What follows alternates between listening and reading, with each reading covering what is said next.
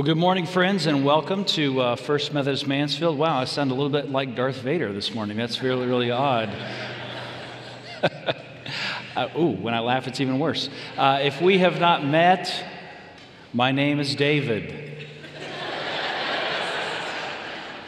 I serve as the senior pastor. Oh, here we go. I serve as the senior pastor here, and uh, it's great to welcome you uh, on this brand new day uh, of this new year. If, if, you're a guest here, uh, thank you for being here as we start a, uh, start a new year together. I want to invite you to open your Bibles, if you brought those, to Ephesians chapter 4. If you didn't bring a Bible with you, you can uh, find Ephesians 4 in the blue Bibles that we have here in our worship spaces on page 1818. I'd love for you to turn there as we begin our message today. We are uh, starting a new series, uh, as you've already heard and as you've already seen, uh, that is inspired by the life of Fred Rogers, the creator and host of the children's show Mr. Rogers' Neighborhood. First aired in February 1968 and went all the way through August of 2001. Over the course of 33 years, uh, Fred Rogers recorded 912 episodes of Mr. Rogers' Neighborhood. I'm not going to ask if you have seen all 912. Maybe somebody has, but uh, there, there were many. Uh, you may have also heard, uh, as, as, as I knew, that Fred Rogers was also an ordained Presbyterian minister. And you may have assumed, as I did, that that was kind of the first gig he did and didn't really like it. And so he thought he wanted to do something else. And so he went and did television. But that's, that's actually not the story. The story is uh, that Fred Rogers was ordained in the Presbyterian Church and he was ordained to the ministry of a television evangelist.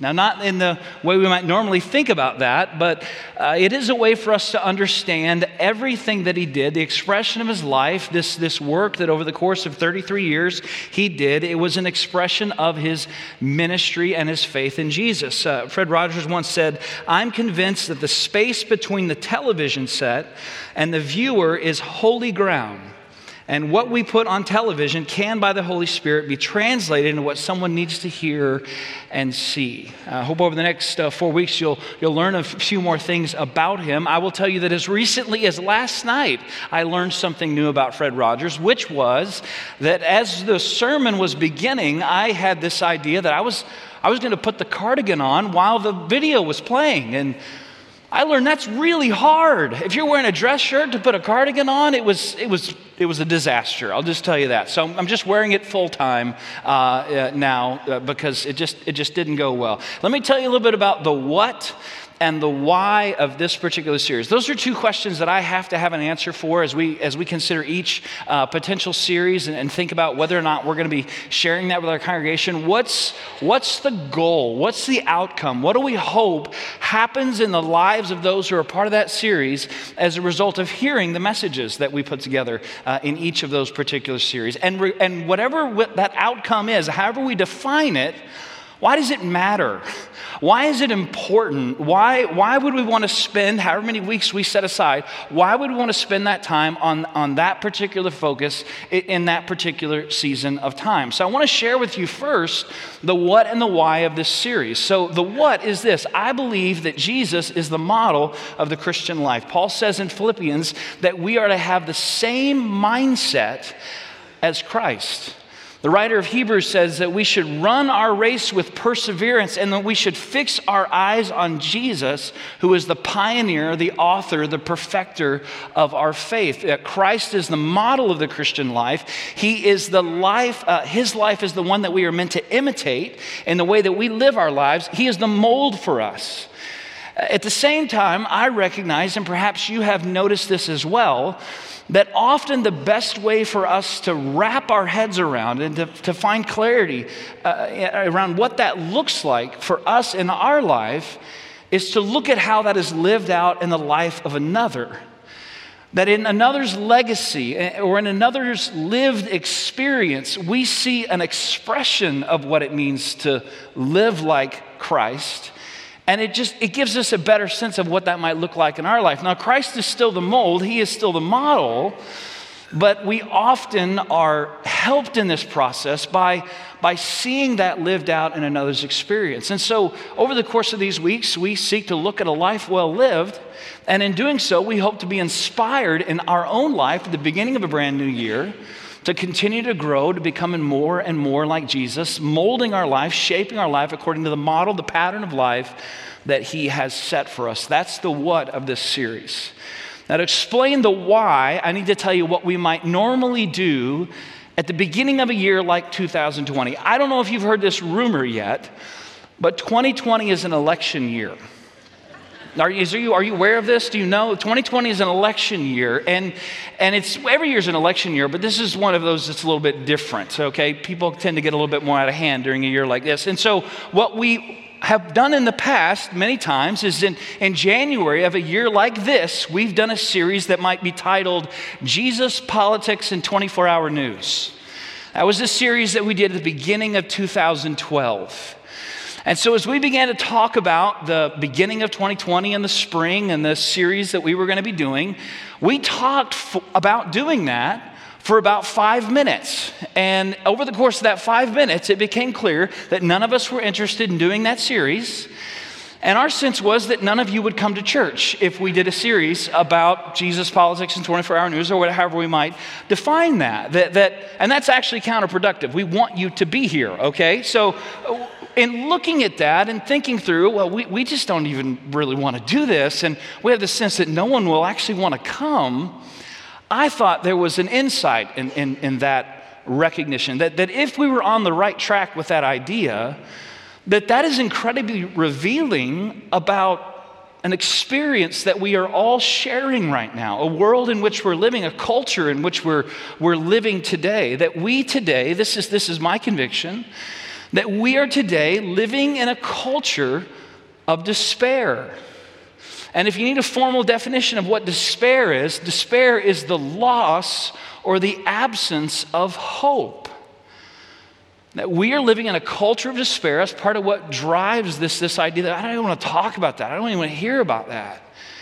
And that despair is this sense of, of, of loss, the, the absence of hope. And here's the why. This is the important note that it is a big deal when the people of hope lose hope. It's a problem. It's a big deal when the people of hope lose hope. Within the church, if this is true, this should raise our alarm. And instead, what we have probably all been doing is we've been avoiding the reality in, the, uh, in which we are living today, the world in which we're living, the culture in which we're living. But it's a big deal when the people of hope lose hope. And, and so I want to suggest to you that this is something that we need to simply admit as a problem. We need to admit it to ourselves, we need to admit it to one another, we need to confess it to God. And in confessing it to God, recognizing and owning up to the, to the idea that this, uh, that this loss of hope this sense of despair is actually fostering in us the sin of divisiveness and the demonizing of one another. And so, the what we hope to be inspired, and the why is because we need it. We need it in a culture uh, of despair, a world that seems to be marked by the absence of hope. The people of hope need to be reminded of who we are and how we are called to live in the world uh, that we find ourselves today. So, with that in mind, the what and the why, I want to share with you a clip. Uh, this is not from the show Mr. Rogers, but uh, it is from uh, Fred Rogers' testimony before Congress uh, in 1969. He was advocating for funding for public uh, educational television. So, watch this short clip with me. What do you do with the mad that you feel when you feel so mad you could bite? When the whole wide world seems oh so wrong and nothing you do seems very right? What do you do? Do you punch a bag? Do you pound some clay or some dough? Do you round up friends for a game of tag or see how fast you go? It's great to be able to stop when you've planned a thing that's wrong and be able to do something else instead and think this song. I can stop when I want to, can stop when I wish, can stop, stop, stop any time. And what a good feeling to feel like this and know that the feeling is really mine. Know that there's something deep inside that helps us become what we can.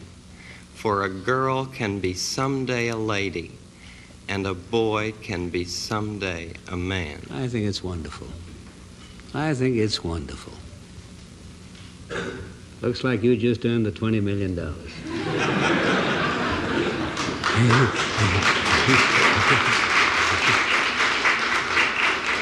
Invite you now to hear from Ephesians chapter 4. I'm going to read you the first six verses, and I want to share three observations with you today. I want you to, I want to invite you to hear these on two different levels. I want you to hear them as the way in which you want to start this series uh, and frame uh, what we're going to be doing and why we're doing it. But I also want to invite you just for a moment to set aside, if you will, any resolutions that you have already made for this brand new year. They may be wonderful, great things that you might aspire to do, goals that you have for, uh, for a brand new year. But I want to invite you to hear these as what might be uh, or might should be the true aim of our life as we think about uh, this new year that is beginning. So, Paul says this in Ephesians chapter 4 As a prisoner for the Lord, uh, I urge you to live a life worthy of the calling that you have received.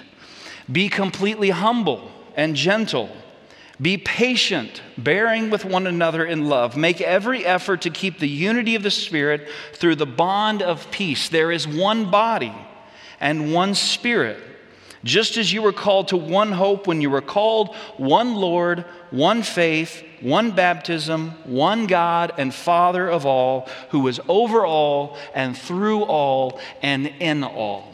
So notice first with me that Paul is making an appeal here. And the appeal he's making to the Christians in Ephesus is that they would live a life worthy of the calling that they have received. And he makes this appeal out of an understanding of who he is. He, he describes himself as a prisoner for the Lord, which for Paul at this moment was true on two levels. Number one, he was at this time serving time.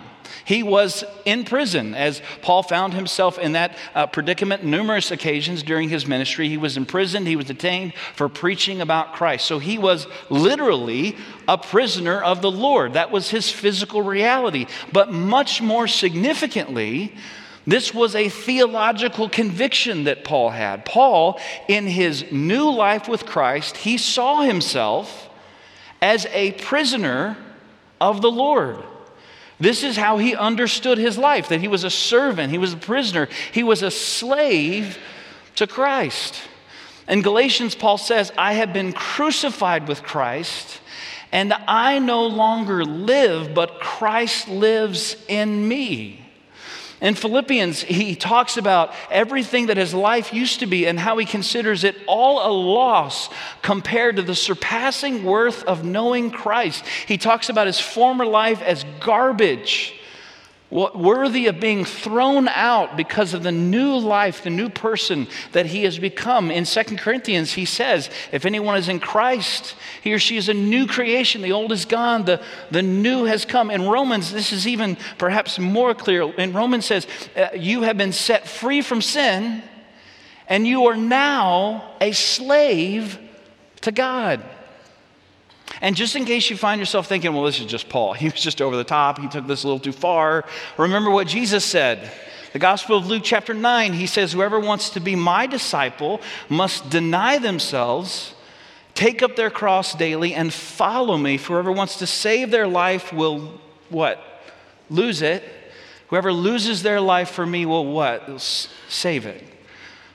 And so, for Paul, this, this passion he had for his position, his understanding of who he was, this is what gave his life the razor sharp focus that he had. And it's from this position, this understanding of his life and the life of all those who had given their lives to Jesus, that he says, You should live a life worthy of the calling that you have received. So, so here's the first observation that we might make is, is that life makes sense when Christ is king.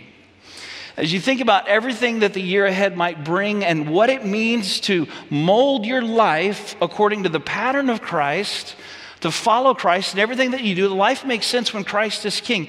That doesn't mean that life is easy.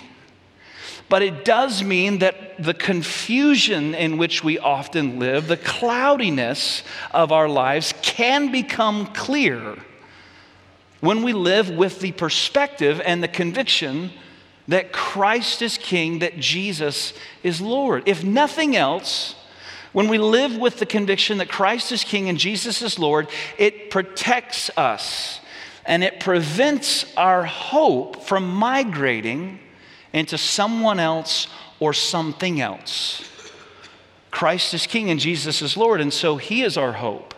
In all things, in all situations, in all circumstances, regardless of what they might, might be, Jesus is Lord and Christ is King, and it completely changes the way in which you live and experience the world.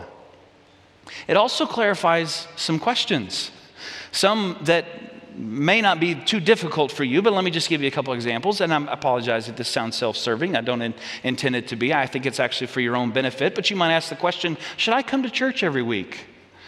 It's the first weekend of the year. I'm here checking in. I am beginning a new year. I'm, I'm in church. Should I make this a priority in my life over the course of this year? Do they have this every seven days just because they're bored or well, what's going on? Should, should this be something that I should make a priority in my life? Well, if Jesus is Lord and Christ is King, that is not a hard question. That is an incredibly simple question. The question is yes, because Jesus is Lord and Christ is King. Well, but what if my favorite preacher is not preaching? What if it's David again? I don't know if I can take that what if I, all of my friends are going to be gone? My, my, everyone that, who sits next to me, it's going to be empty. Or, man, this weekend's just become really full. I don't think I have time for this. I think I got to do all these other things. What am I supposed to do? Well, if Jesus is Lord and Christ is King, that is a very easy question to deal with. Should I seek to live each day pushing myself to live a more generous life in all the different expressions of generosity? Should I seek to be more financially generous with the kingdom of God that we are praying together will come here on earth as it is in heaven? Should I seek to be generous with my time? Whether it's time spent serving within, within the body that is the church, or maybe it is the time that you would intentionally give to a coworker who reaches out and, and, and is seeking help. Or, or the talent that God has blessed you with, the things that you can uniquely do. Should you be generous with that? Well, if Jesus is Lord and Christ is King and all belongs to Him, and you have died, and the life that you now live is the life that you live in Christ, that, that is not a hard question. It's really easy. Should I forgive? I really don't want to. I don't want to say I'm sorry. I do not want to admit that I made a mistake. Should I do that? Well, if Jesus is Lord and Christ is King, all of a sudden that question becomes really simple. Here's one you may not have thought about before Is it okay that right now I'm not okay? I heard someone many years ago who was going through cancer treatment, and, and she was the kind of person who, all throughout her life, she had been the person with energy and enthusiasm and joy. She was a magnet. Other people wanted to be around her because of this, this happiness and joy that just exuded from her life. And, and, and she said, Right now, I just don't feel that. I don't feel good. And, and that was not only a statement of how she felt physically, but she also felt bad because she wasn't able to be this person that she had been for everyone else in her life. Is it okay to not be okay? Well, Jesus is Lord and Christ is King and He is our hope, and our hope is not in ourselves or the expectations that we might fill for the people around us, then, well, the answer is yes. It's okay to not be okay. Life makes sense when Christ, when Christ is King. And many of the questions that we struggle with, we wrestle with, we find ourselves wondering about and can't seem to come to, an, uh, come to a conclusion, they're, they're really simple. When we live with the perspective that Jesus is Lord and Christ is King, and when we live with that perspective, when we see ourselves as servants and slaves, as prisoners uh, of the Lord, surrendering all of our life to Him, uh, then, then that leads to this, this next idea that what we believe should define how we behave. Paul says, Be completely humble and gentle, patient, bearing with one another in love. You know that in another portion of his writings, he speaks about the fruits of God's Spirit working in your life. He talks about love and joy and peace and patience and kindness and gentleness and faithfulness and self control. These are not suggestions for how to live a more fulfilling or happy life. These are the expectations of anyone who lives their life according to the conviction that Jesus is Lord and Christ is King. Some of you uh, were here last week and you got to hear Pastor Julian preach. And if you did, I know that you enjoyed it because all weekend long I got messages telling me that you enjoyed it. And I heard it all uh, over the weekend and during the week how, how, awesome his message was. I even got messages like this, which I sometimes get. Uh, they start in this way Pastor David, please Please take this the right way. I really like it when you preach, but I just want you to know Julian really knocked it out of the park. Which, by the way, this is an aside. You can always say that. That is not discouraging in the least. The most depressing thing that any senior pastor could hear after not preaching for a weekend is, oh, I'm so glad you're back. Don't do that to us again. I mean, that's just totally depressing because this is hard. It's impossible to do every week. So Julian preached for the first time, and you loved it. Julian's been here since July, and in the first few months of him being here, he experienced something that every new pastor on our church, uh, in our church, experiences. And he came and talked to me about it, and he said, You know, I go to the grocery store, I'm picking up my kids from school, I'm just out in the community doing something, and all of these people who I don't, I don't recognize at all are like, Hey, Pastor Julian, what's up? And he said, You know, it's just kind of weird because I don't know, I don't know who all of these people are. they they recognize me, but I don't recognize them. And, and so I shared with him what I've shared with many others and was shared with me 15 years ago. Julian, this is just part of the price that you pay for being a pastor here at this church. It's just one of the drawbacks, I got to tell you. It's one of the things that you got to deal with. I, I'm, I hate to tell you this, but you're just going to have to be nice everywhere that you go. the other day at the gym, someone waved in my direction, and I waved back, and they were not waving at me. but I just know you got to be nice. Sorry, man. I mean, it's just it's just part of the gig here. You got to be nice. You may not feel great on that day, but you got to be nice. You never know when you're going to bump into somebody who recognizes you and you don't recognize them. It's just I'm sorry. You just got to be nice. What would it look like in your life or in the lives of others, in the, in the space that you inhabit, in, in your workplace, your relationships, if kindness and gentleness and patience and love, if you just receive those as the expectations of your life for someone who is seeking to live as a follower of Jesus, for someone who is seeking to live with the perspective that Christ is King and Jesus is Lord. I don't feel like being patient today. Well, it's just part of the gig. You're going to have to wait in line. You're going to have to be gentle when you may not feel like it, kind when you may not feel like it, responding in the way that Jesus would when maybe that's not where your heart is, because it's just part of the deal.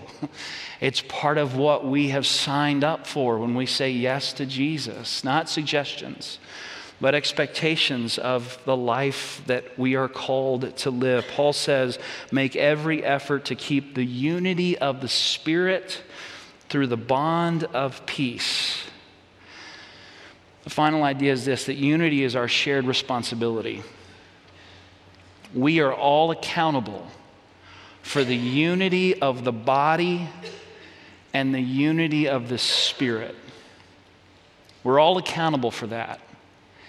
And others will always disappoint us in their effort to maintain that unity but that never excuses our responsibility to make every effort in our life to maintain the unity of the Spirit and the unity of the body. Now, unity, by the way, is not agreement. Unity is not an expression of agreement, unity is an expression of love. And, and the idea uh, that agreeing with one another uh, is a prerequisite for loving one another is just not true. It's just not true. Agreeing with uh, one another is never a requirement of loving one another. Let me just give you one example, and I'm gonna, I'll speak to the most theologically divisive issue we could, we could possibly imagine. Some of you have cats. and you love your cats. And when you talk about why you love your cat, you say because my cat's not like other cats. Other cats are weird and they're mean, you know, they whatever, but not my cat. My cat is my cat is wonderful. And I've met some of your cats. and they're just like every other cat. and I got to tell you, I love dogs. And I don't understand why some of you love cats. I don't get it. I just don't understand it. I, I have, I'm convinced God loves dogs. I am unclear on how God feels about cats. But I want you to know, just in case you're wondering, I have no issue. Uh, there's, there's no barrier for me in being a pastor for people who love cats. I may not understand you or, or agree, but I don't have any issue being a pastor for you. And I know that sounds silly, but yet so much of what divides us is, is really that meaningless. It just really doesn't matter. And it certainly shouldn't be something that would undermine our capacity to love to love with the same love that Christ has loved us. So I want to challenge you, whatever you've resolved to do in this year ahead, again, there may be some wonderful things that you've set as goals. I, I want to challenge you to, to pursue this aim, to live as Christ, uh, uh, with the perspective that Christ is King. To understand that that belief defines the behavior of your life and unity. Unity, we're all responsible for that. We are all responsible for maintaining the unity of the Spirit and the unity of the body. And as people of hope, it is our job to day by day and moment by moment push back against a culture of despair and refuse to surrender to the hopelessness that seems to surround us and all of the things that that fosters within us. That you have an opportunity in the year ahead to be someone whose life is so dramatically different from others that people who right now feel hope slipping away might find it again because of your commitment to live with the perspective that Christ is King and Jesus is Lord. So we're going to close today by sharing a prayer uh, that John Wesley, who was the founder of the Methodist movement, uh, wrote uh, hundreds of years ago. It was a prayer, a prayer that uh, he and other Methodists would pray at the beginning of uh, every year. It was part of their practice and has been within uh, the Methodist movement and all the different expressions of that ever since then, for, for hundreds of years. It's called the Wesley Covenant Prayer and I don't expect that you know it by heart. And so I'm going to ask you to repeat after me. Uh, as we pray this prayer and as we commit ourselves in a brand new year uh, to living our lives as followers of Christ, those who are committed uh, to uh, imitating the pattern that Jesus has shared with us. Will you pray with me and repeat after me? I am no longer my own, but thine. Put me to what thou wilt. Rank me with whom thou wilt. Put me to doing. Put me to suffering. Let me be employed for thee or laid aside for thee. Let me be full. Let me be empty exalted for thee, or brought low for thee. Let me have all things let me have nothing. I freely and heartily yield all things to thy pleasure and disposal. And now, O glorious and blessed God, Father, Son, and Holy Spirit, Thou art mine and I am thine. So be it. And the covenant which I have made here on earth, let it be ratified in heaven. Amen.